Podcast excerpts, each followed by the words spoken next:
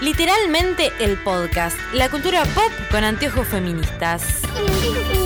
Con anteojos feministas. Con anteojos feministas.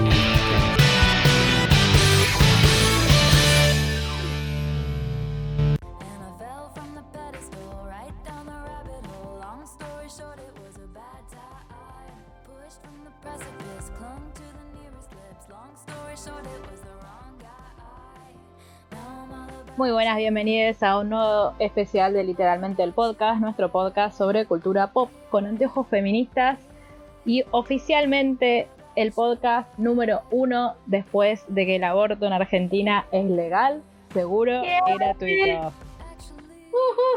Momento de festejo y, y shots y todo, digo, digamos todas las palabras que decimos para que tomen. Eh, Exacto, Estoy en Varadero, ya pueden tomar. Este, muy bien. Es momento de honda felicidad que, que por lo menos hace que el año tenga un saldo poco positivo. Sí, sí, yo creo que a nivel político es, es como un recontra mil re buen saldo. Creo que nos lo remerecíamos. Yo lo siento así. Es como, no sé, los momentos más feos de mi vida, cuando me pasaba algo bueno, quizás uno no siempre está en modo celebrar descontroladamente, pero decir como me merecía esta alegría, como totalmente esa sensación tengo estos días. Sí, porque fue un año muy, muy de mierda y que esto como que nos levantó un poco la moral. Eh, Sí, queremos sí. contar que somos dos hoy porque... ¿Qué es ese ruido? Una, ya, una ambulancia, coronavirus. Coronavirus en Palermo. Eh, somos dos porque eh, Luli está teniendo sus merecidas vacaciones, así que en el día de hoy vamos a hacer Mar y yo. Después, hoy vamos a hacer, ya lo leyeron en el título igual, el podcast Rewind, pero eh, cuando Luli se reincorpore, eh, le preguntamos cuáles fueron sus, sus hitos. De hecho, creo que va a ser más divertido que Luli nos cuente lo que odió este año, Sí, lo que más dio. que deben ser muchas cosas también. Está bueno tener un capítulo solo para eso. Solo para, es- pod- podría, re podríamos hacer, tipo, lo que más odié el 2020. Nos lo pidieron, así que sería acercarse a nuestros oyentes. Hicimos un podcast quejándonos y les encantó, así que estaría Sí, muy sí. bien. Este, bueno, que an- ante todo quiero decirles que pueden seguirnos en nuestro Instagram, que es arroba literalmente el blog, que estuvo en pausa durante todo el mes de diciembre, pues pasaron cosas. Eh, pero ya en- en- cuando ustedes estén escuchando esto ya va a estar activo de nuevo. Yujú, lo re extrañamos al Instagram. Altamente extrañado. Yo extraño eh, poner memes de Brooklyn Nine-Nine todos los días. Es lo que más extraño. Muy bien, volverán. Pero también está bueno, para mí si hay algo que aprendimos todos, todos, todos este año, es a que cuando no está fluyendo, no se Sí. puede, no hay que tirar de cosas que, que no nos estén haciendo bien en este momento. Así que lo extrañamos, pero esperamos que vuelva cuando estés lista. Sí, sí, fue, fue- me cagó a trompada fin de año, básicamente. Estamos todos. Yo venía como, Sí. bueno, tipo, es un año de mierda, fue un año de mierda para todos, eh, es evidente, todo nos costó un millón de, de veces más, pero noviembre y diciembre me hizo mierda, pero mierda. Sí. Pero bueno, acá estamos. Acá estamos, eso es lo importante, seguir encontrándonos. Sí. Este, así que bueno, hoy vamos a hacer nuestro ya tradicional podcast Rewind, en donde les contamos cuáles fueron las cosas que más nos gustaron de este año. Vamos a hablar de series, vamos a hablar de películas, vamos a hablar de música, vamos a hablar de libros. Y por ahí se cuelen otros temas de los cuales nos gusta mucho hablar, pero quizás podemos hablar Como de personalidades que nos gustaron. Claro. mucho, ¿no? Así Muy como bien. Gente que Sí. salvó el año. Tengo dos que- personas en mente. Es que Bueno. literalmente mi consigna para armar este podcast Rewind fue pensé las cosas que me sacaron del Paco 2020. Re. O sea, literalmente esa fue mi, mi criterio. Ni siquiera como que uh, otros años me propongo leer, como un año fue mi año de leer más contenidos diversos, Sí. otro año fue leer más autoras, este año fue lo que me sacó de apagar el noticiero y el Twitter y las noticias y relajar y pasar un buen momento. Sí, tal cual. Es que fue muy tremendo este año. Este, pero bueno, ¿por qué querés empezar? ¿Qué categoría querés empezar? A ver, chan, chan, chan, chan, La chan. tra, ta, ta, ta, ta, ta, ta, ¿no? Serie. Bien, series. ¿Cuál fue tu Dale. serie favorita de este año? ¿Tenés alguna así como muy fab? Bueno, me, es, es de hace tres días salió Bridgerton, que la estaba recordando que estábamos a hablar. Yo la en tengo, ¿eh? particular. ¿Qué? Yo la tengo, para mí fue una de las series de mi año. Sí, para mí también fue una de las series de mi año, pero de antes, y no es una serie nueva, una serie que me hizo muy bien muchas veces, mucho tiempo, fue Parks and Recreation. Ah, sí. Eh, muy recomendada. Es, es como una cuota de lo que se necesita eh, de, en años difíciles, porque es toda gente que es muy buena y que se quiere mucho y que se trata muy bien. Y, y me parece que hace lo mismo que Brooklyn, que supongo que ya estará mencionada en breve, la charlaremos más adelante, que es como demostrarnos que, viste, ese como esa frase de, de la gente discriminadora que dice ahora ya no se puede hacer humor. Sí. Es lo Bueno, que esta- comprueba que se puede. Sí, estas, este tipo de series te muestran que uno se puede reír mucho y, y, eh, y no estar ofendiendo a gente bien con esos de los que uno se ríe. Tal cual. Eh, Sí, así que es la serie de mi año, así como amo mucho a Leslie. Nada, Bueno, y a a mí- Ron. Claro.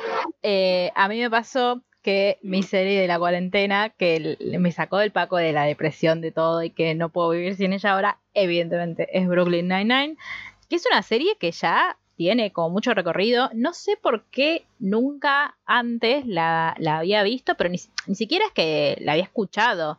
Pero, Ey, ey, Yo la mencioné un montón, ¿cuándo? muchas veces. Te dije que la tenías que ver, que era Yo muy graciosa. todo lo que vos me decís que vea y esa no me No. acuerdo. Es que tampoco yo la milité mucho porque tiene el pequeño tema de que son policías y eso a veces me cuesta como recomendarla por eso. Bueno, pero yo siento que es como. mm, Primero que son detectives, está bien, son de detectives de la policía de Nueva York. Este, y segundo que es como lo, lo, mm, lo menos importante de la serie. Como que es recontra Obvio circunstancial. Es que podrían ser carteros y Tal cual. funcionaría bien. Este. Bueno, eh, a mí lo que me pasó con Brooklyn fue que yo a principio de año veía mucho, como tipo, por supuesto mi, mi Twitter se convirtió en Swifty desde que la empecé a seguir a Julia, le mandamos un beso a Julia. Este, entonces me empezó todo el tiempo el, el meme este de Taylor Swift, Always Right, de que hace, que dice Jake en la serie. Eh, entonces dije, che, ¿qué onda? O sea, hay una, hay Swift. en un galpón de una marca de remeras hay una remera con ese estampado que nunca entregaron. No, pero me escribieron un mensaje, no voy a decir la marca porque pobres, No, escribieron un mensaje que les habían robado, entonces no podían hacer los, los repartos, entonces que reprogramáramos, quise reprogramar, tal vez, o sea, es como el- la remera de Schrödinger, porque tal vez existe y tal vez no. Pero bueno, sí, y hablan, hacen muchas referencias a Taylor Swift a lo largo de la serie, pero independientemente de eso, que ya es un gran punto a favor de la serie, eh, es una serie que, como decía Mar, eh, hace humor con cosas que no insultan a nadie, que no discriminan a nadie, que no generan malestar. Y los personajes, ya vamos a hacer un podcast sobre Brooklyn Nine-Nine, Mar tiene que ver la última temporada que todavía no la vio. Y todavía no la vi. Este, es muy buena, aparte, es muy buena. Este, pero eh, incluso dentro de los personajes, el Jake mismo para mí representa, el- es como un ejemplo de nuevas masculinidades, de, de esta cosa de, de, de- de la fragilidad de la masculinidad, está absolutamente, eh, eh, o sea, la masculinidad de Jake está absolutamente destruida porque es como, es- Ujú. está muy problematizado todo. Al principio por ahí no tanto, que es una de las cosas que más me gusta de la serie, que fue como evolucionando en el tiempo. Sí, Y aparte, eh, hace poco estaba con, yo como cuando me obsesiono con una serie, miro entrevistas a los actores, la cosa en la Comic Con, qué sé yo. Eh, y eh, estaba al- eh, escuchando una entrevista a Stephanie Beatriz, que es la hace de Rosa Díaz, que aparte es argentina. Hola, nació en Neuquén. Eh, y es fan de Bridgerton, porque todo tiene que ver con todo. es verdad. Eh, y ella contaba que cuando ella fue a hacer el casting estaba súper emocionada porque eh, ella hacía mucho que quería trabajar con Andy Samberg. Andy, aparte de ser el, el protagonista, es uno de los productores de la serie. Eh, entonces, cuando fueron a hacer el casting, ella fue a hacer el casting para Amy. Que imagínatela, Stephanie Beatriz haciendo de Amy. O sea, Muy rosa. este, entonces nada, como que hicieron el casting, qué sé yo, y ella la había visto a Melissa Fumero, que es la que, la actriz que hace de Amy, eh, y como que ya la habían visto que estaba en el mismo papel que ella, qué sé yo, se enteró que Amy había quedado, que Melissa había quedado para Amy, como que ay, qué bien, pero le dijo a la representante, bueno, ya está, porque, o sea, porque como que ella había, audicionado también para otras cosas dentro de la misma serie, pero como dijo, bueno, ya está, ya contrataron una latina, nunca contratan más de una, es como el cupo, tipo, bueno, hay una latina, qué sé yo. Y la llamaron, le dijeron, nos gustó tanto tu audición que eh, nosotros teníamos un personaje, que el personaje de Rosa, que se llamaba de otra forma, eh, pero nos gustó este tanto que lo adaptamos, va a ser Rosa Díaz, también va a ser latina, y ya se quedó como, wow, o sea, dos latinas en una serie. Y, Excelente. eh, y está Coso Holt, que nunca me sale su apellido, se llama André, pero no, nunca me sale su apellido, que es, por favor, porque él venía de hacer cosas súper serias. Y Holt es como medio serio, pero es espectacular el humor que tiene. O sea, me parece una serie maravillosa. Yo no solamente la vi en cuarentena, la volví a ver cuatro veces, la estaba como todo el tiempo. Posta me resostuvo. Y me pasa que la vuelvo, es como Friends, me pasa que la vuelvo a ver, que, que en paz descanse Friends en Netflix, te odiamos Netflix, hoy es el último día Sí. para verla. Pero yo este año no vi fue el año que menos vi Friends en la vida, ¿eh? Yo también. O sea, volví mucho Gilmore. Acá estuve, en Sí. la cuarentena se pasó mucho en Stars Hollow Sí. y, y mucho en, en, la, en el precinto 99, re. Sí, pero es que eh, no sé qué tiene, porque es como, no puedo explicar por qué me gusta tanto, pero me hace sentir segura. Como, mm, Es que yo creo que es ese contenido que es wholesome, que, que hasta ahora fue un poco bastardeado. Me parece que este año también se, se toma el valor de lo importante que es que no todo sea una mierda. Digo, porque voy a hablar mal de The Office, crucifíquenme si quieren. yo The no Office es-. The Office es muy graciosa. Yo llegué a la temporada 4, tiene un pico de capítulos que son que te morís de risa, pero te estás riendo de las cosas como feas de las personas y de la humanidad. Claro, En cambio, en una serie como Brooklyn, uno se ríe, y, un- y yo me cago de risa viéndola, y creo que todas las personas que conozco que la vieron se mueren de risa, pero en el, al final del día es como que hay bondad, como hay, hay algo que los rescate. Y me parece que es, que es una, hay dos maneras como de, de ver, quizás, o hay dos maneras de hacer comedias.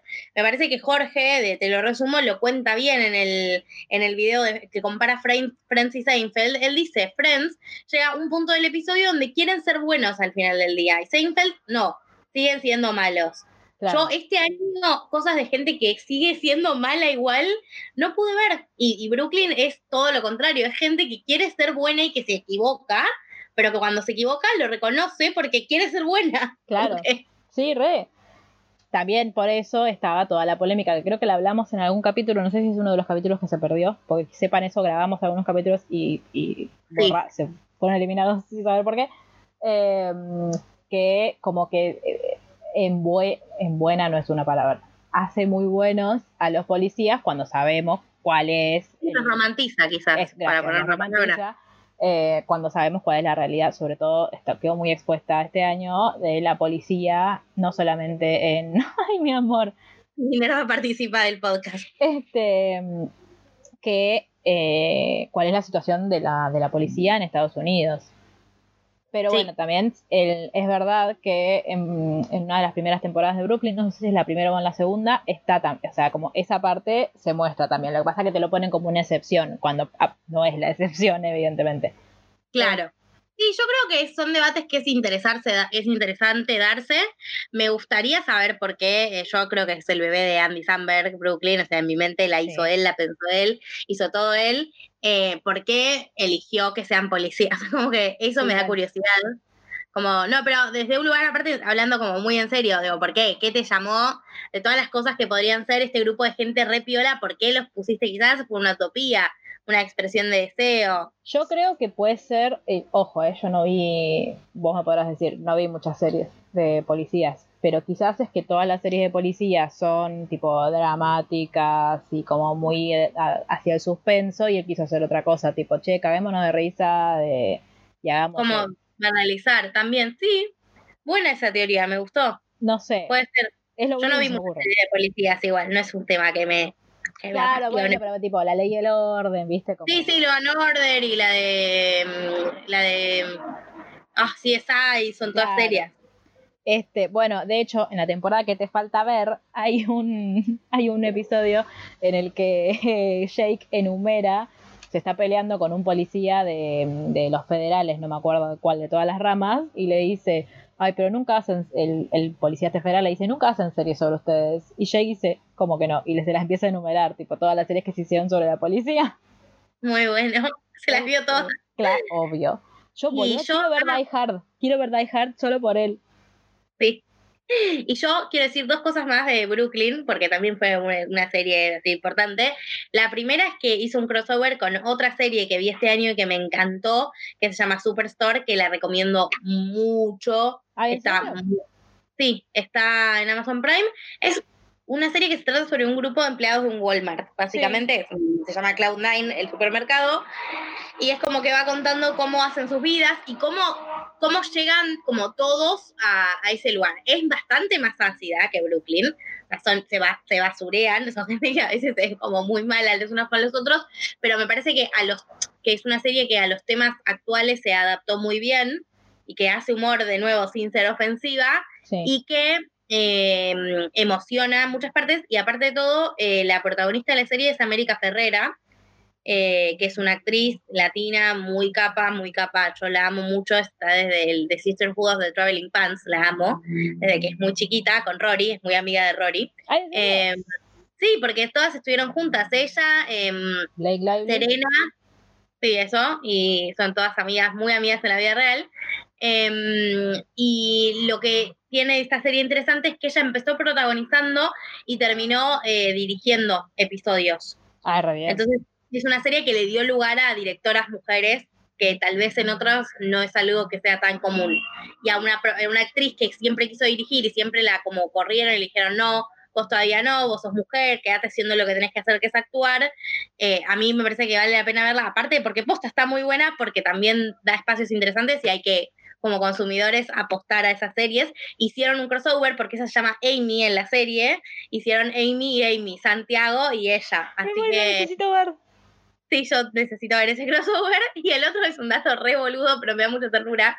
Em, Chelsea Peretti, que Sí. es la actriz de Gina, y Jake son amigos desde el secundario como sus personajes, y eso me llena de amor. Sí, Y se y nota. aparte, sí, y Chelsea contó en una entrevista, creo que con Jimmy Fallon, que ella cuando era adolescente estaba medio enamorada de Andy, como tenía un crush ¿Quién no? Y- ¿Quién no? Sí, oh, yo lo amo, por favor, Andy Samberg, te amo. Eh, y que llamaba, la- esto es muy de los 2000, tipo, bueno, de antes creo, porque ellos son más grandes que yo. Eh, llamaba a la casa, esperaba que él, tipo, a la casa, al teléfono de línea, eh, esperaba que él contestara y colgaba, pues lo quería escuchar.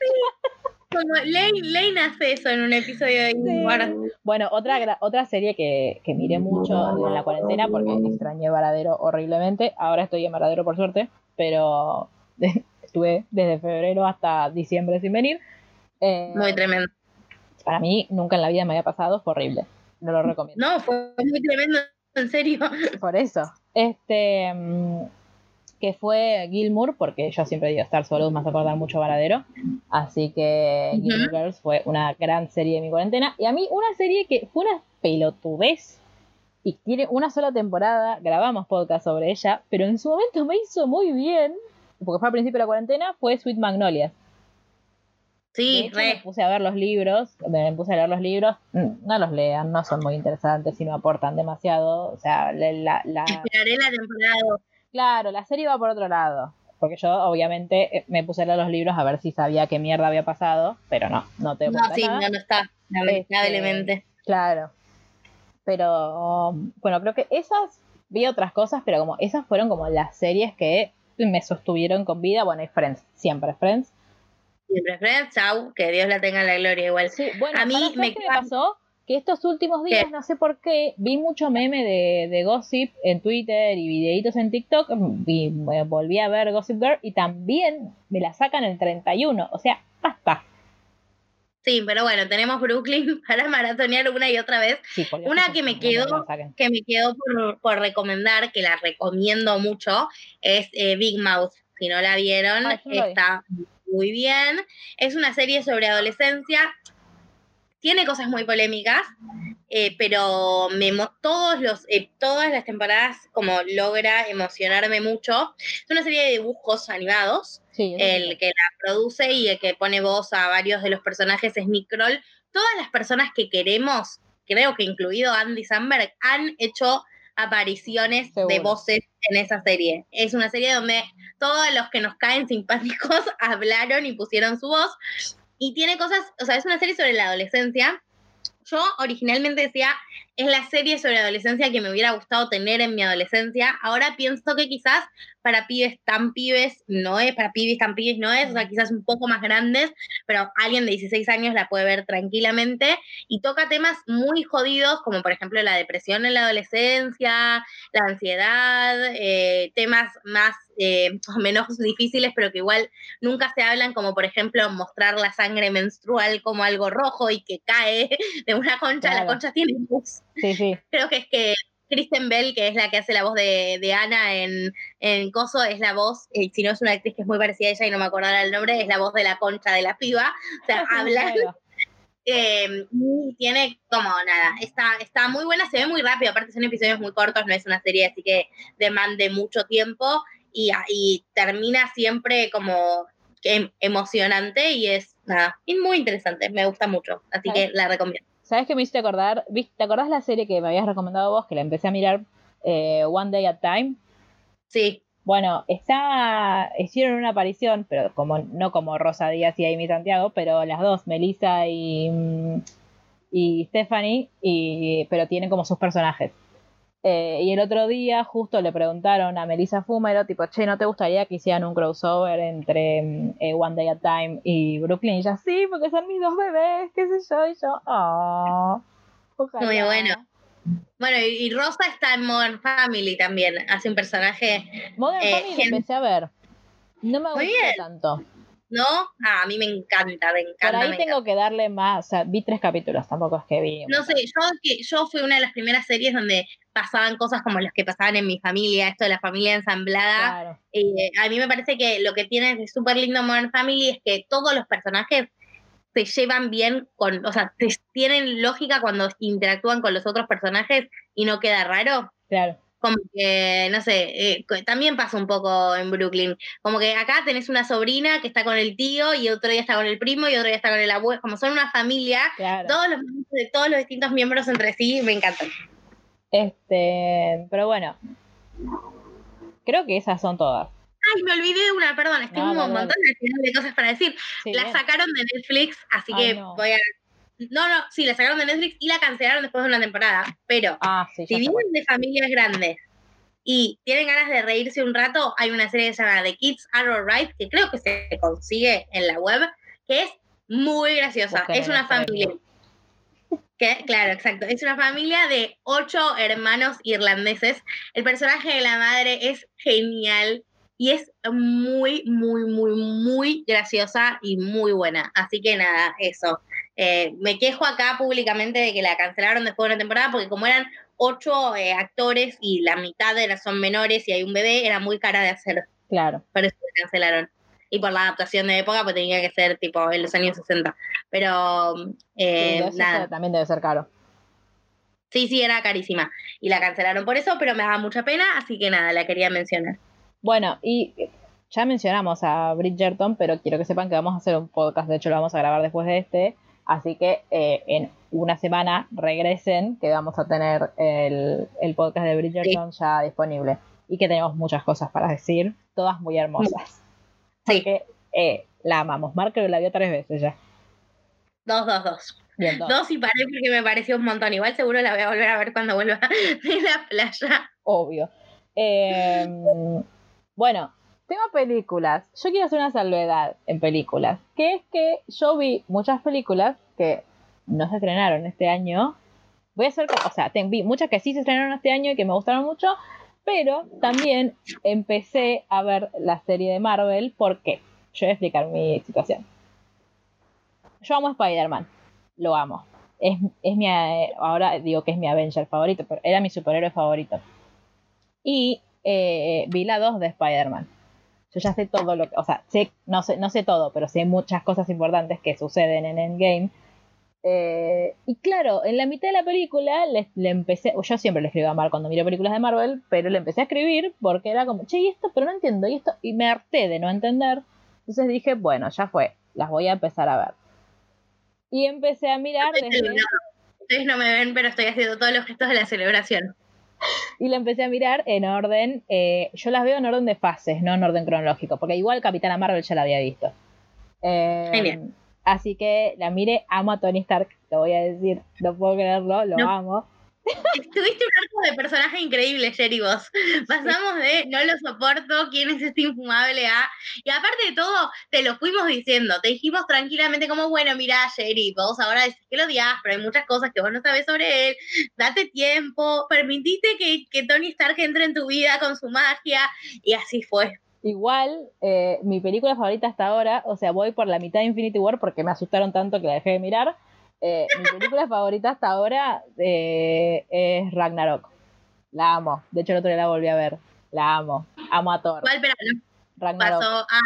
Ragnarok es excelente. Es una de mis favoritas también. La amo. Y eh, es bien, ahora, yo a Spidey lo amo. De hecho, viste que hay rumores de que la tercera Spider-Man no es solo la tercera Spider-Man, sino que va a haber tres Spider-Man. Y va a volver Andrew Garfield y va a volver el pelotudo de Tobey Maguire. Perdona a todos lo que quieren.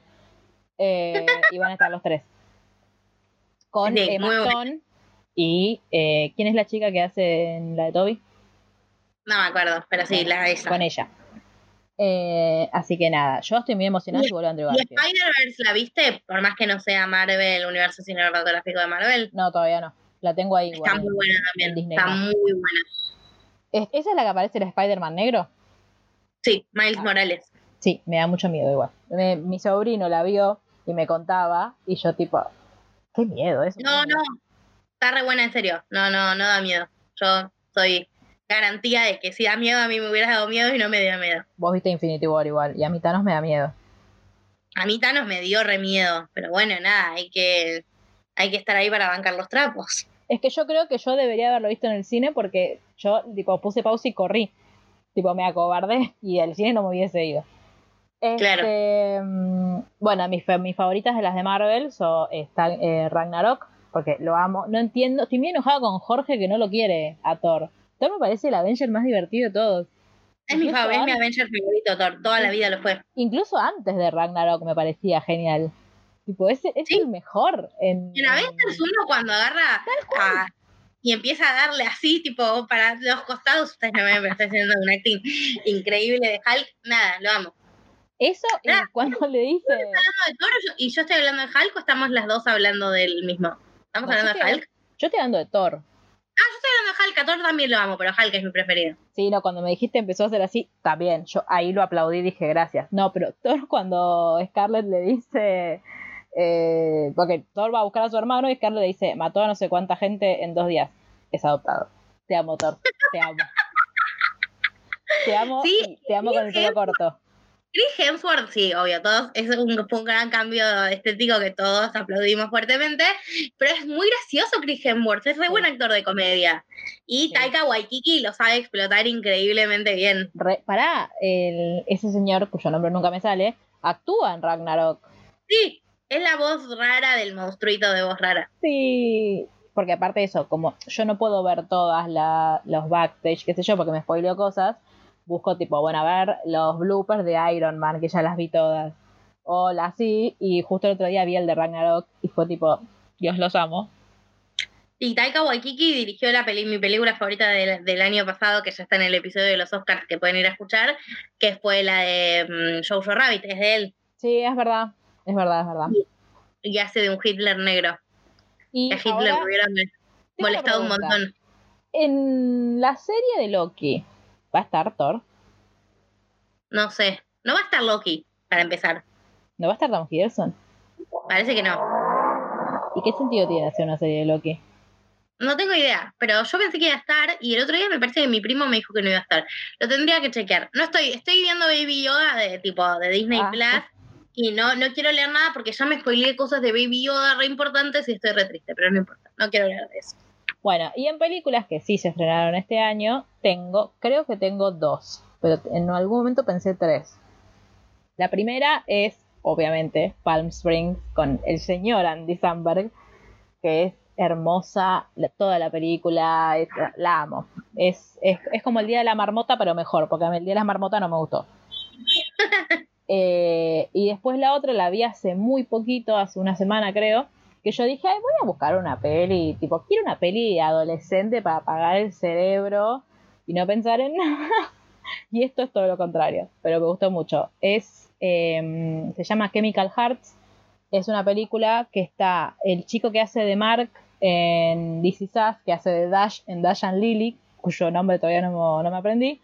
Y está eh, Lily Reinhardt, que es la que hace de, ¿cómo se llama? La, en Riverdale, la rubia de Riverdale. Betty. Betty, gracias, Betty Cooper. Em, Betty. es una película que yo creo que ustedes no la pueden mirar, así que no vamos a poder hacer podcast. Luli, por ahí, Luli sí, vos no. Este, Ah, claro, no, no, no entra dentro de tus parámetros. Pero es una película que me parece súper interesante porque aborda a los adolescentes como personas complejas, no como boludos que, como tipo, viste esta cosa de, la- de las películas adolescentes que vemos mucho nosotras que son tipo su mayor preocupación es ay, eh, no sé qué ponerme para el baile, o ay, tal me, me gusta y no me da bola, o, o no sé, o de última, tipo, ay, quiero ir a la universidad y no puedo Ujú. esta es mu- lo, lo complejiza mucho y habla de cosas muy pesadas en adolescentes que habla de depresión, eh, habla de suicidio, como cosas que por ahí se, se muestran más en, en- películas como más de adultos, como si en la adolescencia eso no sucediera, y me parece que, que está muy buena. Eso sí, no, digo, el- mírenla, pero no, está buenísima la película, pero es heavy. O sea, si buscan, yo porque ese día justo, bueno, no estaba tan mal como yo pensaba. Pero si tienen un día así como medio raro, no la miren. Porque. Ah, pará, Claro. ¿sabes qué no mencionaste vos? Pero no sé si es de este año o el año pasado. Euforia. Que te había gustado mucho. No la vi. ¿No la viste? No, no soy yo. Ay, ¿quién, me? ¿quién hablaba de Euforia? Bueno, No sé, yo amo, yo amo mucho a Zendaya Fernández de Kirchner, pero no vi Sí. Euforia todavía. bueno, vayan a ver sus 73 preguntas con Vogue porque son muy buenas. Em, bueno, esas dos son como las películas que creo que más me gustaron de este año. Si no me equivoco. Muy ¿no? bien. ¿Vos viste alguna película que te haya gustado mucho este año? Yo vi que me gustó mucho, que es del año pasado, pero la vi este la verdad no vi muchas películas, tengo que reconocer, leí o vi series, pero vi una re vieja que me encantó, que es Gran Hotel Budapest, o sea, soy lo menos original del mundo, pero la verdad es que me re gustó, no le había... ¿Qué? Es re linda, es como linda estéticamente, o sea, viste, como Wes Sí. Anderson que, que hace películas muy bellas, es todo color pastel, está nuestra amiga Serja, Ay, la amo. Ah, bueno, otra gran película. em, Bar, no, es, no es la de Lady Bird. Serja. Sí, Lady Bird, gracias. Pero cada vez que vos me decís Serja, yo pienso en Florence Pugh. pero para Lady Bird es, Ser- es Serja, ¿eh? Ay, Dios, entonces los tipos, los estoy volviendo a, a dar vuelta en mi cabeza. Florence Pugh es eh, Midsommar, que Florence es de Pugh terror, es Amy. Y Serja claro. es Joe. Es- Bien, Joe. queremos a Serja entonces. O sea, Yo la, quiero, la queremos. yo la quiero a Florence Pugh, me cae en mil puntos. Bueno, pero a Amy no. A Amy no la queremos. Nada va a hacerme cambiar de opinión. Y de hecho, ver, me bueno, pero me refrescaron el todo el, el- el- lo mal que me dejó emocionalmente Mujercita cuando Taylor Swift Sí. sacó Champagne Problems. Basta. O sea, no sé a quién odio más, si a Taylor Swift que sacó esa canción maravillosa o a la gente que me hace edits con Joe y Lori. Basta. O sea, Sí, con así Tina no puede Dam seguir. Season también, ¿no? Pero Tis the Damn Season no la vi con Mujercitas, la vi con, con Rory y Jess, que me hizo mierda. Ah, Ah, y vi un edit de Champagne Problems con Logan y Rory, que estaba bastante bien hecho. Y Sí, hicieron otro. Es de Logan y Rory. Sí, pero a mí Logan no me emociona. Y Lori sí. No, yo pensaba porque hubo Wedding Proposal y todo. Claro, sí, esa parte. Pero, o sea, como que el dolor que te da cuando Lori le dice a Joe que se case con él y, Lor y Joe le dice que no. Dios, creo que nunca más quiero volver a ver esa película. Es tremendo. Yo la volví a ver, pero la vi un ratito y dije, esto me va a poner triste y me puse a ver legalmente rubia. Muy bien. Ay, esa es otra cosa que hice. Cuando se estrenó Disney más, me vi todas las diarios de una princesa. Ah, muy bien. Rubia- Legalmente Rubia la vi en otro lado, pero también la volví a ver. Muy bien. Este, Eh, ah, ¿Vos tenés otra película? Eh, bueno, vi esa que es re vieja y me re gustó. Y el otro día vi eh, una que es de 2019, pero que la super mega archi re recomiendo, con la ajedrecista que está muy de moda ahora, que es Anya Taylor Joy, Sí. que encima es argentina. sí. y le gustan los churros. Ah, sabe, sabe todo Twitter Argentina. em, que, es, que es Emma. Es una adaptación del año pasado de, em, de la, de la, del libro de Jane Austen. Claro, gracias. No sé ni hablar. Y está re buena y actúa el príncipe Carlos de, de The Crown, otra serie que me olvidé de mencionar que me sacó del pago. Ay, a mí lo que me sacó del Paco es Martín Rechimusi hablando de The Crown. Ay, no, no, y Marcino de Chimusi las publicaciones de la reina. Pará, ¿y vos no viste los videos de YouTube que hace sobre eso? No, Eso tenés que mirar. Uh, eso voy a tenés mirar. que mirar. No, no, no, no. Por favor, Martín Rechimusi, si me estás escuchando, te amo. Te amo. No, no, muy bueno. Eh, Todos eh, queremos que conozca a la reina. Carlos. El príncipe Carlos, que al verdadero príncipe Carlos no se parece en lo más mínimo, porque este pibe es bastante lindo. Sí, Y el príncipe Carlos es una persona bastante fea en todos los aspectos del término. Sí. De hecho, eh, pero sí, decí, decí. Rechimusi le di- primero le dice el bobo Carlos. El amo. boca. Es que Elizabeth me debe decir igual, debe estar harta de él. Es que eh, eso es lo que dice Rechi. Y después, cada vez que lo nombra Felipe, dice el hombre con los párpados más anchos del mundo.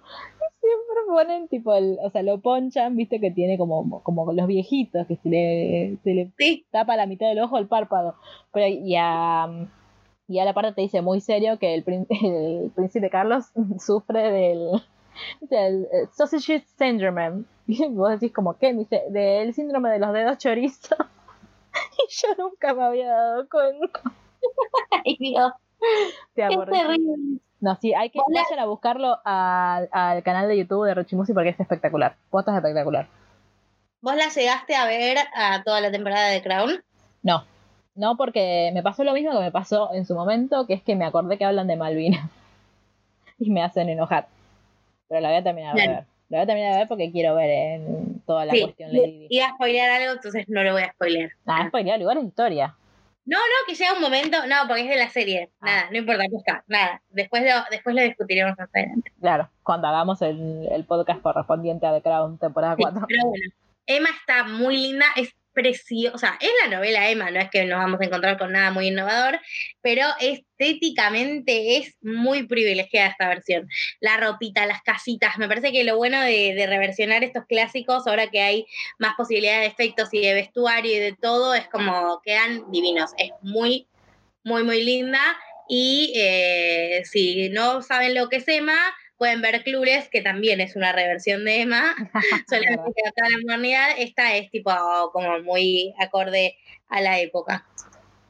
Este, bueno, yo creo que, bueno, hablemos de libros, así después podemos hablar de música como libremente y tomarnos el tiempo Dale. que merecemos para eso. Dale. Em, yo libros leí más de lo que pensé que iba a leer, porque tuve como épocas en las que, viste, yo creo, yo creo que todos nos pasó en cuarentena que estábamos como, ay, te- tenemos un montón de tiempo, ahora vamos a hacer un montón de cosas, y llega, había días en los que estabas tipo, como Pues no, mi ciela. Claro, como no, tengo ganas de estar tirada en la cama y llorando porque no sé cuándo esto se va a terminar. Em, libros que me gustaron mucho es uno es una am, antología de cuentos que se llama Alguien será feliz, que no sé por qué me pareció eh, muy educado leerlo en cuarentena. Em, que es de Marina Shusuk. Lo tengo acá porque era imposible que me lo acordara, entonces me lo anoté. Eh, ella hace poco sacó un libro de poesía que dicen que es muy bueno, yo todavía no lo leí. Después me gustó mucho una novela que me vino en Buku, recomiendo mucho Buku también, la suscripción literaria. Que Eso te iba a preguntar, ¿lo recomendás después de un año? Sí, sí, O casi un año. sí, me gustó mucho. De hecho, dos libros de los que voy a nombrar son de ahí. Uno es Vida del Lago, que es de un escritor yankee, no recuerdo el nombre, ahora se los googleo. Eh, que me gustó mucho, es una, es una novela que es bastante larga, bueno, no es larga, pero es más larga de las que mandan en Buku normalmente. David James, ese, no, David James Poisant es el autor. Eh, me gustó mucho, primero por la manera en la que está narrada. Cada capítulo lo está contado desde la perspectiva de un personaje distinto. Es una novela que ni vos ni Luli pueden leer, así que no la busques. Em, pero lo que me gustó aparte es que todos los capítulos, por más de que sean perspectivas distintas, viste como están como, como enganchados, como si te, te siguen contando la historia, pero es como si girara la cámara. Me gustó muchísimo. Y de una eh, autora argentina, me gustó mucho Transradio, de Maru Leonhardt. Eh, también esa es muy cortita, es muy buena. Y después, ¿qué más leí? Bueno, de Mariana Enríquez, a mí me gustó mucho Este es el mar, Y bueno, los libros de Fumar en la cama está muy bueno también. Eh, Catedrales de Claudia Piñeiro, espectacular. Una novela. Y Un montón, ¿sí? Sí, estos son los que me gustaron. Y después, para, yo siento que me estoy olvidando duro que leímos las dos. Porque Sacheri ya hablé el año pasado. Ah, no, de Sacheri lo leí este año. Eh, Sí, lo leíste este año, yo lo tengo que leer. sí, eh, aparte te va a re gustar. Eh, que se llama Lo mucho que te amé. Por favor, si alguien lo lee, escríbame. Porque hay un asunto muy importante que tengo que debatir. Que es muy polémico. Por eso me quiero que vos lo leas. Eh, lo mucho que te amé de Sacheri es espectacular. Tipo, hay que leerlo, es maravilloso. Todo lo como todo lo que hace Sacheri. No habla de fútbol, así que pueden. Pero habla de peronismo. Porque Está bien. está. Bueno, de fútbol, qué mal. Pero habla de peronismo, qué, bien. Eh, está ambientado en el 55, ojo. Pero está muy bien. Y creo, no, porque los libros de, de Sweet Magnolias no los recomiendo, no me gustaron. O sea, como. Eh, y bueno, no, yo me, me propuse terminar de leer la obra completa de García Márquez, no la terminé de leer este año, pero me gustó mucho El Coronel no tiene quien la escriba. Creo que pasó Muy a ser mi libro favorito de García Márquez. Epa, Sí, no, Muy bien. tremendo. muy Bueno. bien. Cuéntanos. Nada, yo te puedo contar las cosas que quise leer y no leí, que fueron un montón. a mí me costó, mucho, me costó mucho leer eh, en cuarentena, eh, porque leer siempre para mí es un refugio y es un lugar al que me escapo y me daba sensación como de que si estaba leyendo no estaba alerta, como que en- entiendo que me pasó eso. Como que me, me pasaba eso, básicamente. Pero hubo cosas, hubo pequeñas excepciones y perlas en el mar de días que me fueron, siempre los libros me, me hicieron muy bien, días que fueron muy difíciles y que por libros que enganché y que me engancharon y que me hablaron y que me gustaron y me conmovieron, fueron más llevaderos, así que gracias a ellos. Tengo para recomendar mucho que ya fue mencionado acá, pero lo voy a volver a decir. Siempre Blanco, rojo y sangre Ah, azul Sí. muy recomendable, es de Casey McKinston, que es un autor eh, eh, yankee, eh, que ahora va a sacar otro libro que se llama, creo que se llama La Última Estación o algo así sobre, es sobre subtes, no me acuerdo exactamente el nombre. Sí, no, One Last Stop, sí, una última una última parada, una última estación. Ble- eh, blanco, rojo y azul real, les cuento la premisa, que no es tan spoiler, es una historia cuyos protagonistas son el hijo de la primer presidente estadounidense mujer, que es latina, o sea, es un, biracial pibe, eh, y, ah, no, mentira, 100% latino, porque el padre del chico también es latino, y el hermano menor del heredero al trono británico. Nada, Claro. todo lo que quiere la. Tiene- Todo es una bella utopía. Sí, sí, sí, sí, todo. Tiene mucha rosca política, pues tiene partes que son de rosca política puramente, que amamos. obvio. Tiene mucho romance, no es para niñes, un dato interesante porque quizás la tapa confunde. Claro, ¿más y- cuánto? ¿Más 16? Sí, sí, más 16, está bien. y, uff, me puse un poco colorada. Y, y tiene, eh, que- y tiene que está muy bueno, eh, mucha investigación histórica de figuras eh, queer de la historia política, tanto es- estadounidense como británica, que son gente que yo no sabía que había existido Claro. y todos los capítulos tienen cartas, o casi todos los capítulos, o hay muchas partes que tienen cartas de estas personas a sus parejas queer, y es muy Ah. tierno y muy lindo, y también es como que terminamos todos creyendo en el amor eterno, en, en la política estadounidense, en el trono británico. Que una mujer latina puede llegar a ser presidente de los Estados Claro, Unidos. estoy diciendo qué hermosas instituciones. No, pero sí es, me gusta esta idea de pensar quizás un mundo utópico, que bueno, ya vamos a hablar de Bridgerton más adelante, es lo que plantea Jordan para Bridgerton. Leí los libros de Bridgerton, otra historia muy diferente a la serie, también me encantaron, también los recomiendo mucho. Estoy leyendo las precuelas.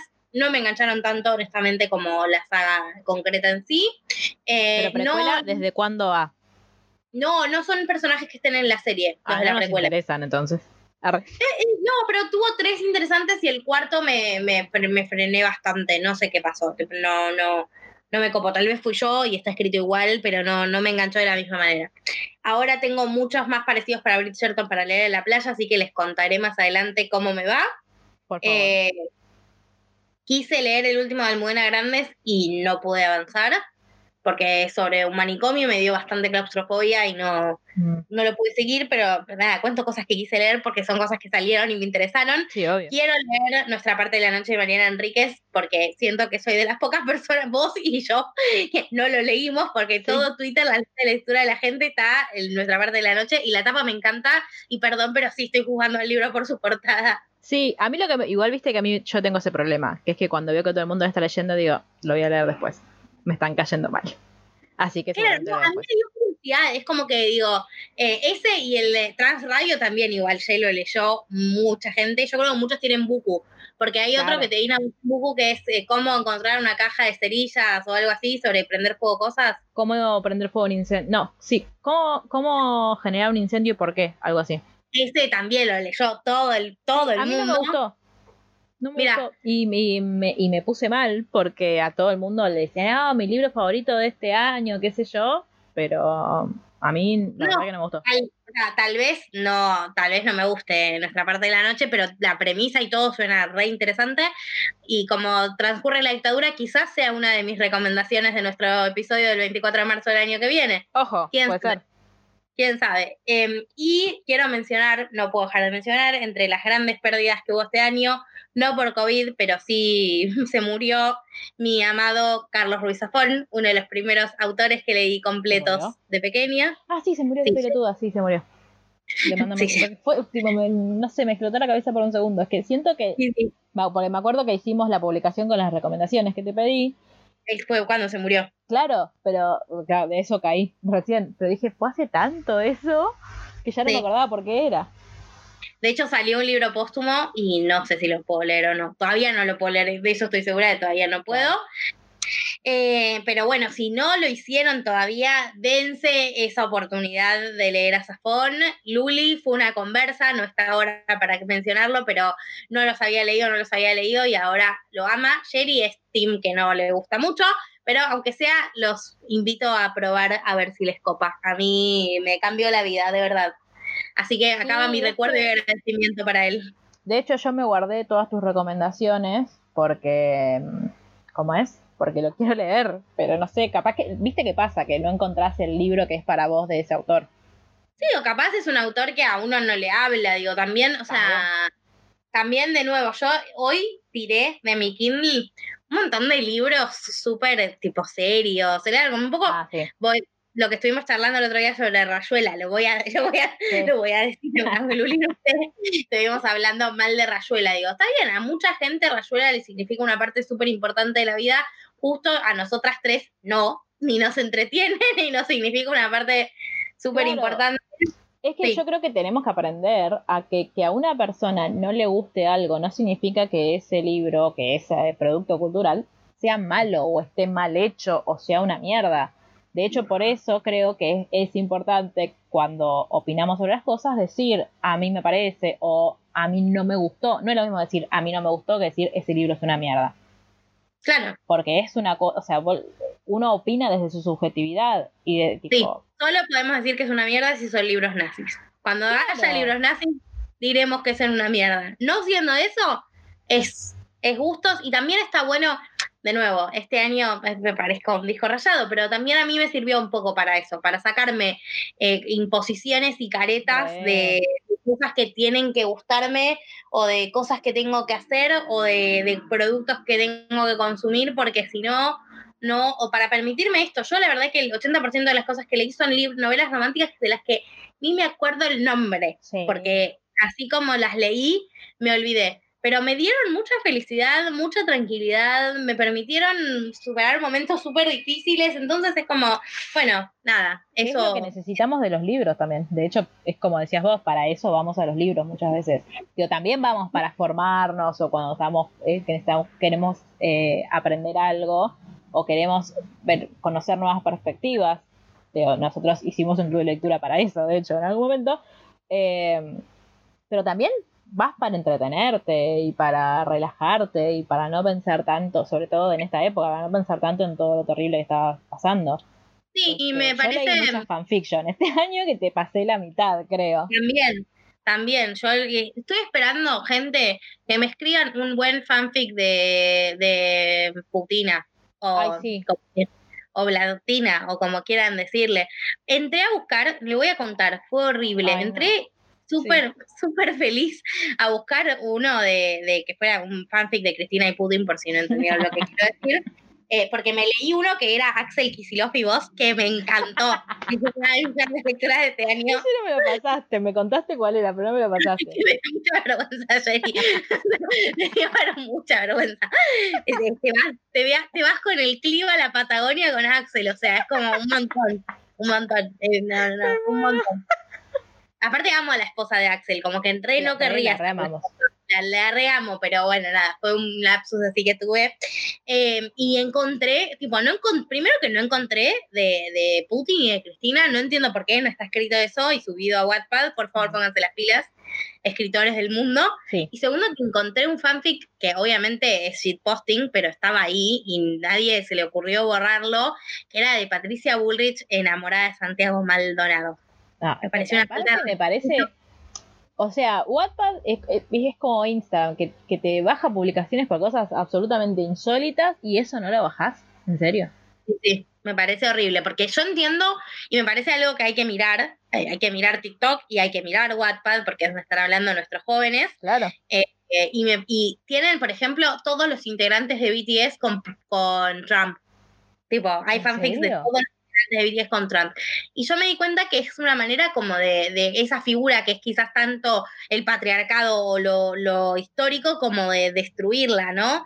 Eh, como ponerla de, ponerlo de novio con los ídolos. Claro. Sí. Me parece que es algo re interesante para hacer. Ahora, eso es una cosa y, y burlarse así de Santiago Maldonado es otra. No, no. Muy, muy diferente. no, no, no, quiero denunciarla. Igual que la Sí. bajen.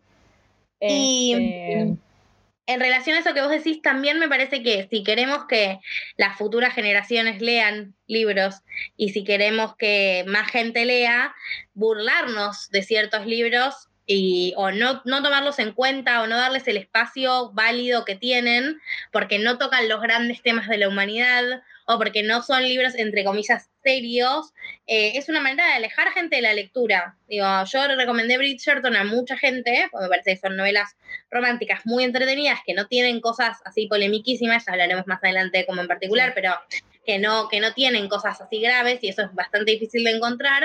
Y me encontré con gente que no lee, que está leyendo Bridgerton y que se reencuentra con la lectura. Entonces, si yo no validara eso, eh, me dijeran, ah, ese libro de porquería, o ese, esa- la- siempre los productos que están pensados para mujeres originalmente pasa obvio. Siempre. como literatura para mujeres. ¿Y por qué no puede ser una gran obra? Digo, ¿quién, quién nos dijo que no?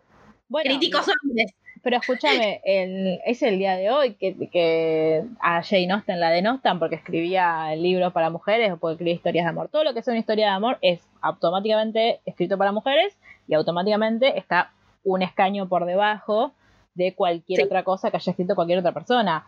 Y a mí lo que, que es algo que, que nosotras charlamos mucho, que es súper interesante y que deberíamos prestarle mucha más atención, es que todas esas novelas de las que todo el mundo se burla, o todos esos productos culturales de los que todo el mundo se burla, que, que los minimizan y los subestiman, como son los consumos young adult o los consumos para adolescentes, son los que están educando a nuestros adolescentes. Entonces, si nosotros queremos construir un mundo más justo, o queremos construir un mundo mejor del que nosotros recibimos y empecemos a ver qué es le- cómo le estamos hablando a nuestros adolescentes, qué le estamos diciendo.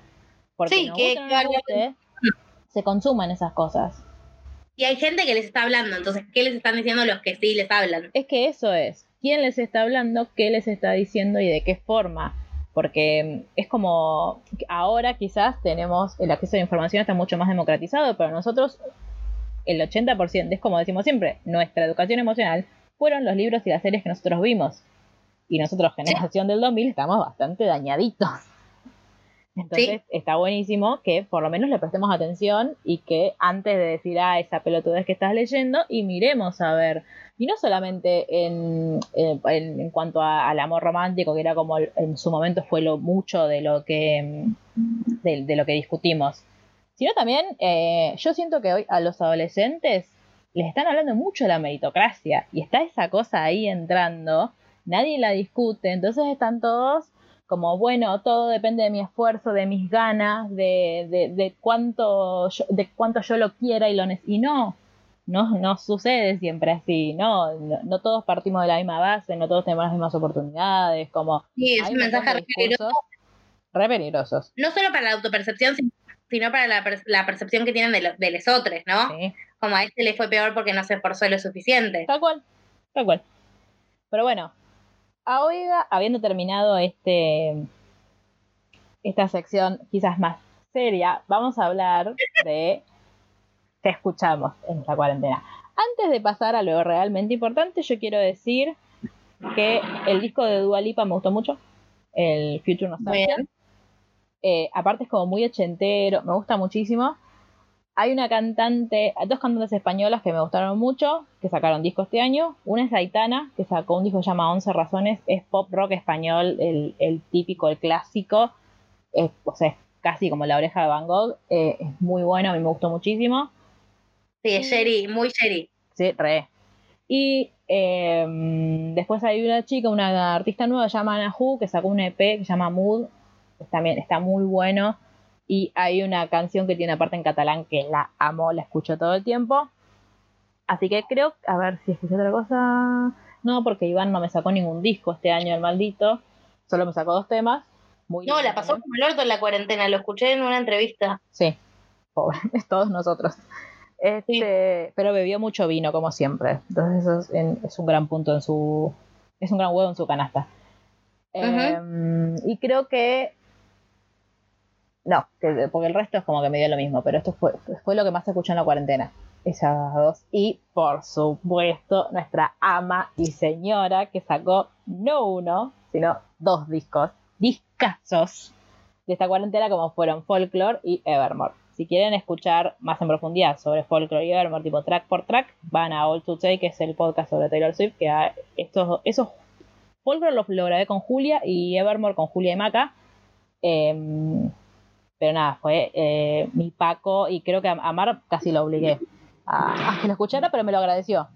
No, yo no escuché ninguna otra cosa este año, eso iba a decir. La verdad que los únicos dos discos, el otro día busqué el resumen de Spotify y era ridículo, porque no escuché ningún otro disco, no escuché más nada. O sea, escuché Divididos, que escucho siempre, Claro.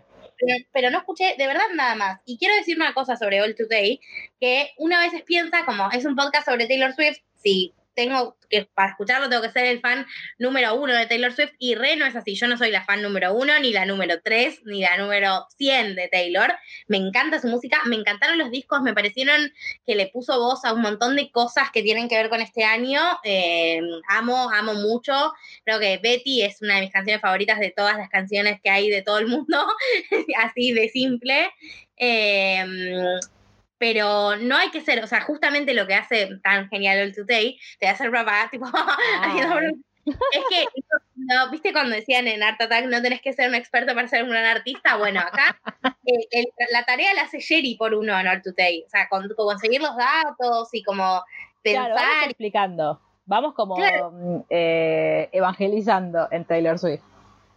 Sí, sí, no da, no da por sabido, no es solamente un podcast. Si uno es muy fan de Taylor, aporta siempre algo nuevo, pero si uno como yo sabe las cosas básicas de su vida y le gustó la música y quiere saber como un poco más qué pasaba el detrás de escena, está re bueno. Y el análisis también y la opinión está buenísimo. Así que vayan a escuchar pagamos, Mar. Sí, gracias. No, y estuvo re bueno el de Disney Plus de Sí, Taylor. Bueno, Esto cayó en un momento muy difícil de nuestras vidas, pero estuvo muy bueno. Sí, no, el- fue, fue el peor día de mi año, seguro, ese día. Pero eh, yo desde que salió, porque está- están en Spotify también las versiones de las Pond Sessions, Long Pond Sessions, yo son las que escucho. Ya no, es- o sea, escucho fol- eh, folclore, pero escucho eh, esas versiones, porque me encantan. Eh, a mí me gustó mucho más Folklore que Evermore, porque siento que también tuve como más tiempo para vincularme con Folklore que con Evermore. Em, pero me parecen dos de los mejores discos que sacó Taylor. No me sorprende porque, eh, digo, e- ella va madurando con los años, entonces nada, como medio evidente que iba a hacer mejores discos ahora. Em, pero me gustaron mucho y por supuesto que al, aparte de escuchar Taylor Swift, escuché Harry Styles toda la cuarentena.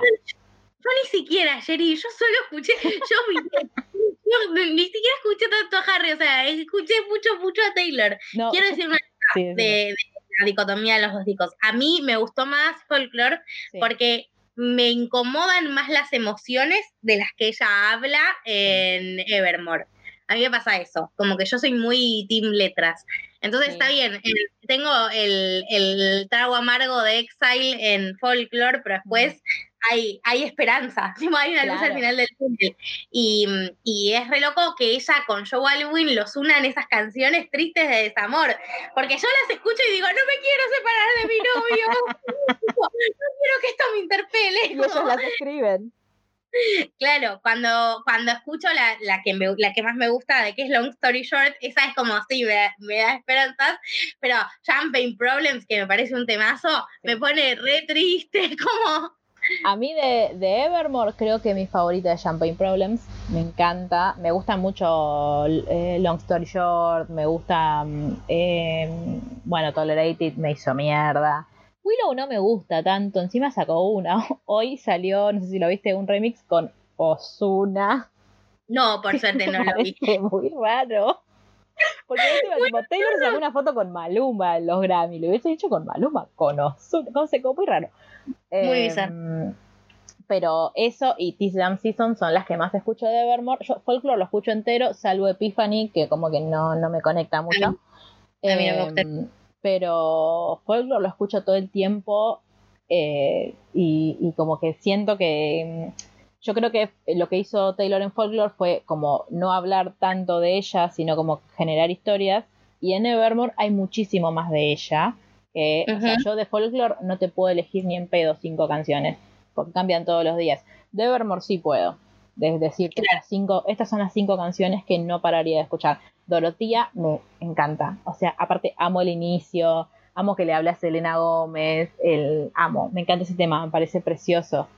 Y yo, por supuesto, eh, de hecho, si hay algo que hice, una constante en toda mi cuarentena, fue mandarle a Mar y a Julia eh, links o mi enumeración de razones por las cuales Taylor Swift le sigue escribiendo a Harry Styles y viceversa. Yo también lo hice, de hecho, cuando, cuando iba escuchando, ¿qué cuál fue que apenas la escuché te dije? Ah, en una parte de una de, de Evermore que dice I became a footnote in the story of your life. sí. The Story of Your- The Story of My Life es una canción de One Direction, del final de One Direction, así que Escuchá una cosa, Gold Rush, re puede ser para Harry Sí. Tipo, todo el mundo te ama, todo el mundo quiere saber cómo es amarte, todo el mundo quiere saber lo que es estar con vos, o sea, todo bien, lo requeremos a Joe Alwyn, bosta, en Goldrush, en Goldrush se está diciendo justamente eso. Todo el mundo te ama tanto que yo no voy a ser parte de la fila de la gente que te ame. claro, O sea, eso puede ser para Harry, porque ella con Joe eligió quedarse. sí, pero aparte, o sea, Gold Rush y el chabón antes te había sacado un tema que llamaba Golden, hola, y aparte, eh, el, peor día de nuestras vidas de este año, eh, yo estaba en, en Corrientes y Callao escribiéndole a Julia un mensaje. Le digo, boluda, ¿sabes qué estaba pensando? Taylor, cuando saca Lover, la última canción de Lover, dice, se llama Daylight, y dice, I once believed love could be burning red, but it's daylight, it's golden Sí. like daylight. Sí. ¿Y qué hace Harry instantáneamente después? Saca un disco que también es rosa, pero azul, tipo es rosa y el celeste. Y hay una canción que dice You are so golden. Y yo como, Sí, ¿en qué momento dice, de la vida van a hacer una canción juntos? "Tenés que amarme por más que a veces la gente se rompa el corazón. O sea, hola, chicos, pueden ser amigos, aunque sea por el Eso, nosotros. yo shipeo, yo shipeo. No sé para qué, como que estoy en ese punto ya de la vida con ellos. Sí, no, yo los amo, yo quiero que, que interactúen. Es como... Eso. De hecho, Harry la empezó a seguir en, en Instagram, que no la seguía. No, Pero emoción. Taylor no sigue a nadie. ahora voy a tener que ver si le pone like en las fotos, en todas las fotos de acá en la eternidad. Obvio. Hoy Taylor subió una foto vestida de oso igual. No sé qué significará. Todavía no leí. Ay. Algo significa porque siempre significa Sí. algo. Por eso. Este, Hablando de música, Harry Styles cantó con Lizzo, no sé si fue este año, el año pasado, el tiempo. ¿cuándo fue? Fue este año, ¿no? A principio. Lizzo, el amor de mi vida, pero en los últimos días eh, hubo una polémica en la que no la banco, ¿Qué pasó? que fue, hizo una dieta de jugos. ¿Eh? Y sí, hizo una dieta que es que solo toma jugo por 10 días. Pero te morí.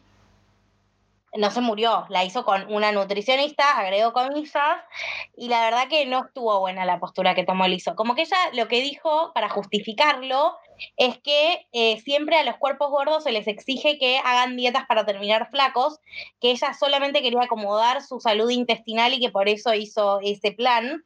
Pero, primero, que es promocionar un producto que Claro. sabemos que todos los cuerpos son diferentes y lo que hay que recomendar es ir a un médico y charlar de la alimentación de una manera piola, no una cosa que funciona para uno, que uno asume que va a funcionar para los demás, eso por un lado. Y segundo, eh, los, es todo eso, y Lizo lo sabe por el rol que ocupa en la sociedad, lo tiene claro, no ignora eso, todo ese tipo de dietas suelen enmascarar eh, padecimientos de hambre que están muy asociados a los trastornos de conductas alimenticias. Segundo. Y tercero, ella para contar su experiencia muestra cómo va perdiendo masa corporal. Y está bien, no termina como una persona delgada, pero muestra cómo adelgazó mientras lo hizo. Claro. Tiene un video de los 10 días del antes y después. Y a personas que, que tienen trastornos de la conducta alimenticia, que tenemos una relación complicada con nuestros cuerpos y con las dietas y demás, que justamente el Lizo enco- se encontró como una vocera de todo lo bueno, eh, es que fue doblemente doloroso quizás que si veo a alguien que sé que como que claro. no es parte de, de- de ese movimiento. De cualquier manera, también creo que no hay que exigirle a Lizo cosas que uno no se puede exigir a uno mismo. Tal cual. Hay que ser comprensivo. Yo creo que esa es parte de ese mismo sistema. Sí, Eh, no, lo que siempre pedimos a la gente con, con visibilidad es que sean responsables en su manera de comunicar, porque Sí. tienen una pantalla muy grande, eh, de- entonces como que los mensajes que den, y estaría bueno que, que sean mensajes piola y que no sean mensajes peligrosos. Sí. Y la verdad no me gustó Me re sorprendió igual, ¿eh? Me- o sea, a mí me pegó re mal. Pero me- no me gustó ninguna de las dos posturas que tomaron. Hay gente diciendo, tipo, hay que cancelarla. Y es probable que como todas las corporalidades diversas, tenga una relación re difícil con su cuerpo. Sí, Entonces, el- si está haciendo algo que no es lo más sano del mundo, que consideramos que no es piola, no sé si cancelarla sería la solución. Porque No, bueno, es como cuando. Viste que Sí. en, en Miss Americana, cuando salió allá en el Paleozoico, pero en realidad fue en enero, Sí. em, Taylor habla un poco de la cultura de la cancelación. Taylor dice en el documental, cuando habla de cultura de, cancel, de la cancelación, que igual ella lo plantea desde otro lado, ¿no? Porque ella decía, tipo, todo el mundo me decía que desaparezca, todo el mundo me decía, tipo, estás cancelada, estás cancelada, estás cancelada, y cuando vos cancelás así a una persona, en realidad estás cancelando la discusión. Para mí, la cultura de la cancelación hay, es un gran debate y, y es eso, como sería simplificarlo mucho, decir solo eso, sí me parece que no es una, esto no es una razón para cancelar la liso, quizás sí es una razón para levantar la, la bandera de decir, che, como decírselo bien, como se lo dirías a una amiga de última, tipo, che, me parece que esto por ahí no está tan bueno y explicarle por qué.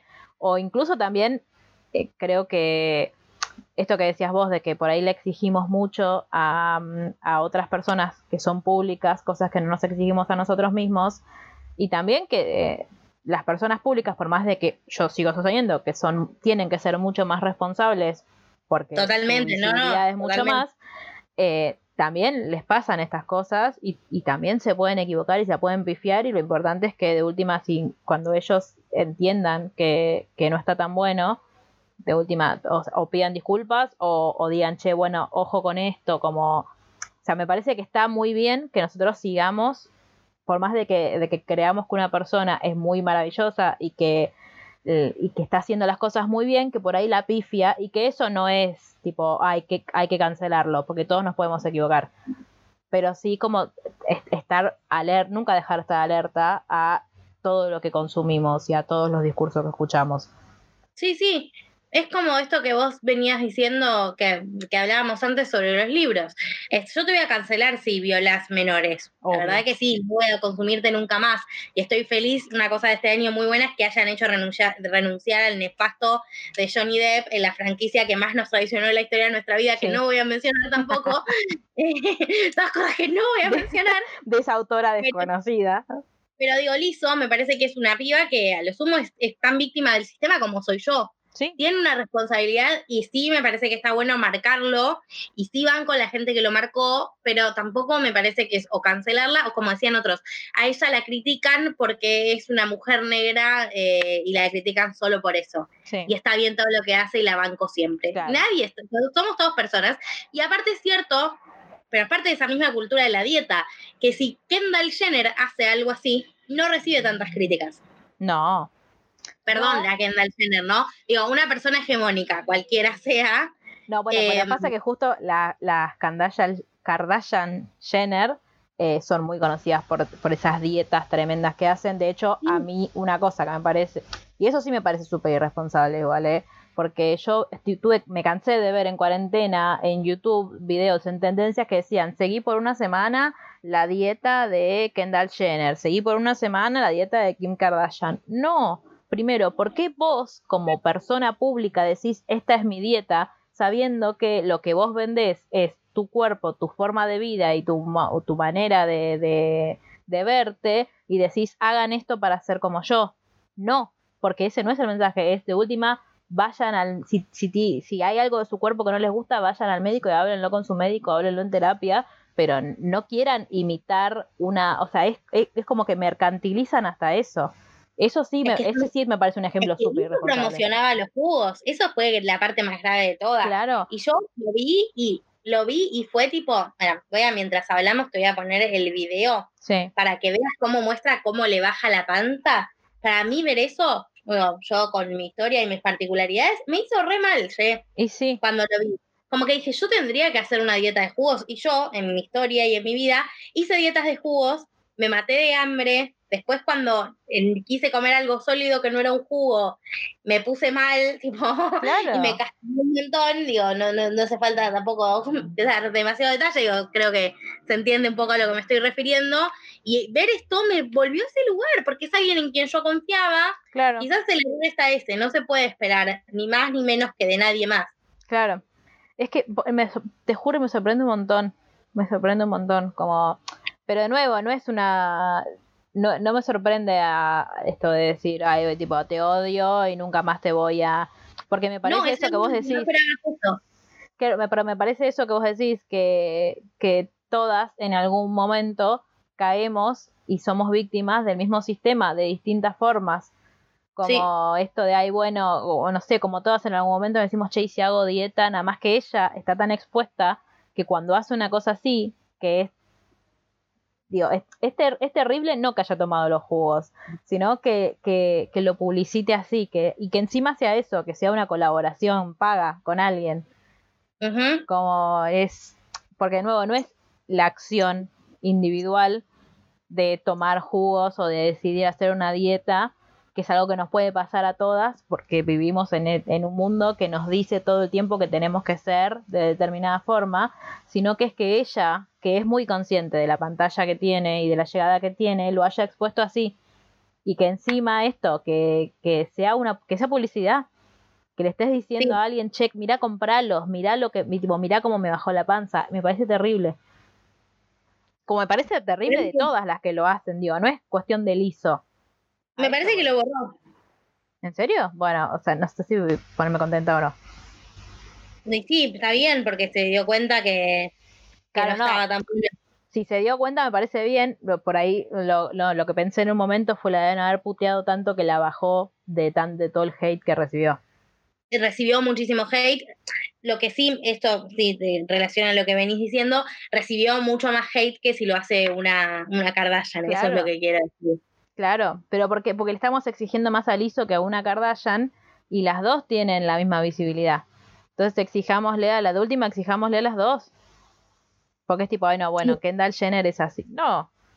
Ah, y quiero, hoy justo encontré un tweet, quiero saber qué pensás vos de esto, porque creo que lo hablamos una vez. ¿Viste Billy Perdón. Porter? es el ruido del video de Lizo. Ah. ¿Qué me decís? El, ¿Viste eh, Billy Porter? Que es el que en los Oscars tenía el, el sombrero maravilloso este que se abría y se cerraba. Bueno, Sí. hoy encontré un tweet que decía, Billy Porter lo hizo un millón de veces y un montón de veces antes, pero Harry Styles es blanco. Y sí, Y me quedé poco pensando que lo amo, ¿eh? A Harry. Pero. Sí. Y porque encima hay una hay un chico en TikTok que hace videos que dice, ¿es talentoso o es blanco? Y pone, tipo, te va poniendo distintas personas y te dice, ¿es talentoso o es blanco? Como que da su opinión. Este, y me, me quedé pensando en eso hoy cuando lo vi. Como que no estamos todos diciendo, ay, Billy Porter, como estamos diciéndolo de Harry Styles todo el tiempo. ¿Está bien? porque, es blanco y porque es hegemónico. Tal cual. Tal cual. Sí, Y de nuevo, y no, es, dice- no es nada contra Harry Styles, no estamos diciendo, ay, Harry Styles, eh, te estás apropiando de nada, ni, sino que estamos reflexionando sobre algo que nos pasa a nosotras incluso. Sí. También se dice mucho como no es revolucionario lo de Harry porque vi- vino mucha gente que lo hizo antes. Bueno, pero para. O sea, a mí lo que sí me parece, no sé si revolucionario es la palabra, lo que sí me parece súper piola de Harry, de Harry como de, de Timothy Chalamet. Capítulo perdido. Lloremos por el Ay, capítulo sí. perdido. Habíamos hecho, un- quiero que sepan que habíamos hecho un capítulo hablando sobre Harry Styles y Timothy Chalamet, pero lo vamos a volver un segundo. Mirá, mirá, reacciona en vivo. Esto, tipo, ¿Ah, está el video? Ah, pero Sí, es, lo YouTube. es lo que ella comía en un día, ¿ves? Sí. Jugo, jugo con un polvo raro, Sí, son pastillas eso. no sé. Ah, por Dios la amo igual. O sea, es terrible lo que está haciendo, pero la amo. ¿Qué es eso? Eso es eh, manzana, eso es una power bar. O sea, no es comida, comida, Claro, son ¿no? como Sí. Tecito. Deben ser horribles esos jugos aparte. Sí, Dale. sí. El pepino con vinagre. No Dos, dos rojas de pepino y dos nueces. o sea, en todo está, está mostrando como lo que comen un día y nunca tuvo un plato de comida. Son Remedio. ¿Qué es eso? ¿Estás filmando algo? Su plan de alimentación. Y ahí viene la parte tremenda, ¿ves? Eso es ella el día uno, Sí. el día uno, el día dos, el día tres, cuatro, Sí. cinco. Y adelgaza. Te Sí. muestra su panza, ¿entendés? No es que te está diciendo, mira, porque ella decía, también fue bueno para mi piel y para mi pelo. Y nos está mostrando cómo No. le brilla la carita en No, esta no, parte. Te está mostrando que adelgazó, Sí, se está poniendo de se está poniendo lejos de la cámara de cuerpo entero para que se vea. ¿sí? Sí, no, es tremendo. Y ella dice, como no terminé flaca al final, no está mal. No, bueno, no. La persona gorda también podemos tener descensos súper abruptos de peso que son re poco sanos y no importa que uno termine. O sea, es- volvemos de nuevo a este problema que, que hace que muchos trastornos de la alimentación queden sin ser detectados, que es, si no pesa 40 kilos no es gravísimo. Tal cual. Esa- exactamente. Lo estaba pensando y no sabía cómo decirlo. Como que no es necesario llegar a estar piel y hueso para, para que te perjudiquen mucho en la salud. Sí, para que estés conteniendo conductas que no son las más piolas ni las más sanas. ¿Sí? Sí, sí, sí, sí. No, es muy Nada, tremendo. perdón. Igual Pon re lo- paréntesis en la parte musical, no, pero bueno, igual es, eh, relativo a lo musical. Este, Sí, sí. Porque su versión con Harry es muy maravillosa. es excelente. Eh, de hecho, el otro día vi un, un video. Eh, ay, amo porque yo estoy sin quererlo, va, sin quererlo, queriéndolo in- inconscientemente, en el lado Swifty y Haylor de TikTok. Entonces siempre me saltan. Todo mi TikTok es Taylor Swift, Harry Styles, Taylor Swift, Harry Styles. Excelente. Este, no, sí, yo estoy chocha, pero el otro día me apareció el video, no me acuerdo en qué premios estaba, pero estaban Lizzo y Harry. Y estaban como, ellos estaban charlando, los interrumpen, como Harry casi se cae de la silla. y to- fue todo muy, muy, muy maravilloso en ese video. Este, pero son re amigos ellos. Sí, o por lo menos sí, sí, parecen re amigos, no sé. Claro, quizás. tan amigos. Claro, pero mm, como es, sí, yo creo que, que es algo para que. para llamar la atención, por lo menos. Digo, que para que le llamemos la atención a ella, decimos, Sí. che, por ahí, por ahí no es. Y evidentemente por ahí no fue porque lo borró, o sea, no me, no me pone contenta que lo borre por, porque la, la maltrataron mucho, Claro. Pero me parece que es un contenido que está bueno que no esté, por más que te lo mostré recién a vos, que no esté en internet y que no esté en la figura, en el Instagram de ella. Es que eh, es eso, como el, che, estas cosas pa- para mí funciona desde ahí. Por ahí no puteándola, como seguramente sucedió, como sucede siempre, desgraciadamente, pero sí decirle, che, le hizo como que se dé cuenta que eso es algo que, que, que la gente que la sigue no quiere consumir. Como, che, no. O sea, y aparte, tipo, hola, te estás haciendo mal vos. Como también es una preocupación genuina de. Todo el mundo le dijo, bueno. vos decís que estuviste con una nutricionista, pero quizás no es la mejor nutricionista para vos. Claro. Una nutricionista que te recomienda no comer comida, quizás no estaría haciendo lo más Pero sano. es que eh, no solo para ella, para, ¿qué, nutricionista es buena para alguien que te dice que Sí, sí, eh, sí. no sé cuántos Pero días bueno. no tenés, o por lo menos en lo que en lo que ella mostró del video, que la idea supongo que era esa, hacerle publicidad a ese, entre comillas, tratamiento, o como se llame, eh, no comes un plato de comida.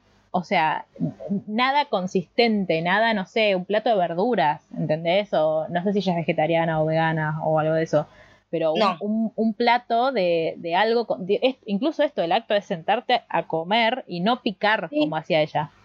Y ella dice, eso me reseteó el sistema digestivo y había un montón de médicos comentándole como, mirá, Lizo, no.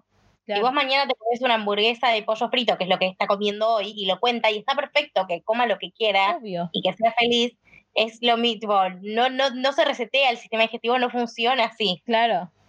Como todo es, es, es zaraza y es re- tipo, me da mucha pena por ella, pobre, porque es horrible cuando uno se cree que lo está haciendo por su salud y en realidad es re malo. Sí. Me da mucha pena por las seguidoras. Nada, es, es muy difícil. La cultura de la dieta es muy difícil. Sí, sí. Este, aparte de eso, como el. No sé, esto que vos decías de. de, de ay. Estamos tan metidas en este sistema que es como que vos realmente terminás pensando que es tipo, ay, lo voy a hacer porque voy a estar mejor. Como que nos convencen hasta de eso, como que nos convencen que estar mejor es, es intentar adelgazar a toda costa. Sí, es achicarse. Y es- exacto, es como. Y de nuevo, no, para mí no hay que agarrársela con liso, ni en pedo. Sí, digo, no, no, de, no decirle ay qué bien, pero sí marcárselo desde el respeto, como, digo, como deberíamos hacer siempre igual. Sí, Eh, sí. Digo, cuando, eh, fue, creo que en algunos lo discutimos también en un podcast, cuando fue todo lo de Jimena Barón, que, el- que le saltaron a la yugular, y como, bueno, che, tampoco es la idea, ¿eh? O sea, obviamente No. es es- es súper preocupante el contenido que subía, en- no me acuerdo si lo borró ella o no, pero decirle, che, Jimena, me parece que esto no está bueno, no, pedazo de pelotuda, no te das cuenta que, o sea, no, no es la idea. No, no. Este, no. Pero bueno, Pero bueno, es difícil. Pobre Lizo, le mandamos fuerzas, que Sí, coma lo que quiera comer, que es tan genial aparte. sí. Tan genial, da tanta pena porque es tan capaz. Sí. Bueno, paren. Hablando de momento musical, yo quiero que cuando sean los Grammys, que creo que son en enero o en febrero. en febrero, Creo que son en un mes. Sí. eh, alguien venga a chequearnos porque Mar, no sé si viste que Taylor, o sea, primero que están nominados, Taylor y Harry en la- muchas categorías las comparten. O sea que un poco tristes vamos a estar siempre. No, que gane Taylor todos los premios. Yo no, est- estos Grammys tienen que ser para Taylor. A mí no. Yo- Pobrecita, después de verla. que lo gane. Sí, porque no sé qué va a hacer de su vida, sino, o sea, ya sé, se va a dedicar a hacer cumbia, ahora que está amiga de Ozuna, va a hacer reggaetón. Ay, no, por favor, no. Eh, no, pero van a, a actuar en vivo.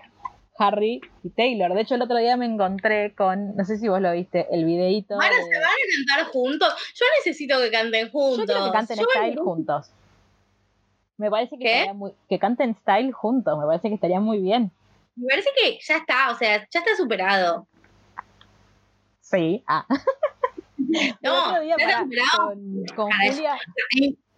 En, mi mente, ellos son una trieja, Joe, Ah, Taylor obvio. y Harry. En mi O sea, fantasía. en mi, en mi mente, como que viven los tres juntis y se aman y se dan mucho amor y se cuidan un montón.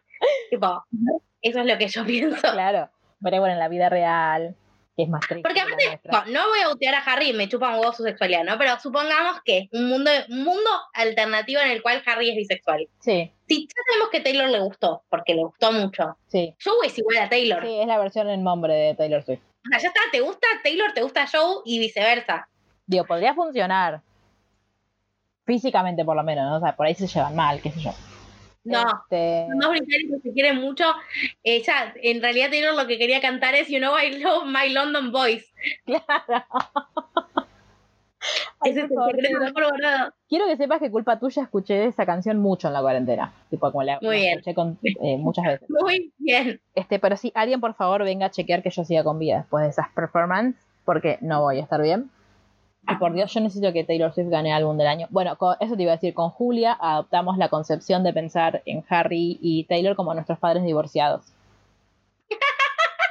Entonces ahora cada vez no, porque mamá y papá divorciados, como el nuevo marido de mamá y así. Iba a ser mala con ustedes y decirles con una pareja de padres separados, cada una biológicos, no alcanzaba. Tenían que buscar más. Pero bueno, em, bueno, este ha sido nuestro podcast Rewind de este año. Le mandamos un beso a Luli, que la queremos y que ella va a ser su yo una cosa que quiero decir, lo mejor Sí. del año, de todo, de todo este 2020, sin dudas, es la llegada a este mundo de Eugevita. Ay, sí, ese fue el highlight del año. Sí, eso Pero- seguro. Muy al top, muy arriba. Aparte, eh, amamos, Luli nos manda, debería mandarnos más. Eh, Vamos a, a aprovechar este podcast para quejarnos. Debería mandarnos más fotos y videos de Ojevita. No nos alcanzan las que tenemos. Eh, pero no, es lo más, es- aparte es la más buena del mundo. Sí, es, es la nueva preferida. son geniales. Cada vez que mencionamos a alguien que odiamos, ella participa en el Sí. podcast. Sí, sí, sí, sí. Yo quiero hacer todavía la prueba de eh, poner las fotos de Logan y Jess y ver cuál chupa primero. Va a ser Team Jess, pero yo no tengo problema con eso. No sabemos. Ojalá que sí. Para, y otro highlight que ten- yo necesito mencionar porque me, me hiciste recordar, eh, Cristina del Senado la rompió toda. Sí. O sea, señora, eh, el Congreso sesionó gracias a ella que se, iluminó y dijo, che, hay que ir a la Corte a que nos den el aval. Eh, y eh, voy a decir que Sergio Tomás descansando gente en Eso iba a decir. La ironía de este Amo, eh, gracias a Mara Talesnik, yo al menos a ella le leí por primera vez decirle Sergio Tomás. Es la mejor manera para referirse a Sergio Tomás y no puedo soltarla. Yo no sé si la leí, pero sí, en Twitter fue seguro. Eh, Sergio Tomás. Para mí será Sergio Tomás de acá a la eternidad. Sí, no, no, te amo. Te, te queremos mucho. Eh, está, está muy bien en su rol. Sí, si se quieren bueno, a, a Axel, que lo amamos siempre. Sí. Mar nos va a Axel. compartir la, la fanfic. Axel vacunado y hablando solo en ruso también lo amamos. Allá diciendo, hay que dejarse de joder. Fui muy técnico, lo entendieron.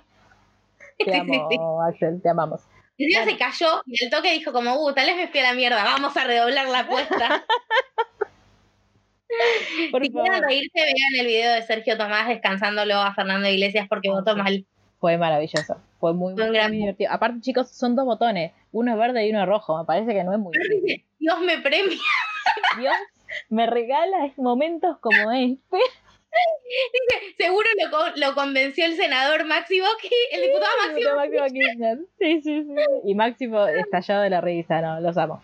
Es, aparte, es como, ¿no te pasa que es como cuando ya el último día de elecciones que, tipo, son tus adversarios, los troscos, pero ya te abrazás, te cagas de risa? Los otros vienen y te, siempre cuentan la misma anécdota, pero me parece muy graciosa. Ellos son los kirchneristas y vos como, sí, hola, ¿qué tal? Claro, Te doy, sí, te doy mi plataforma.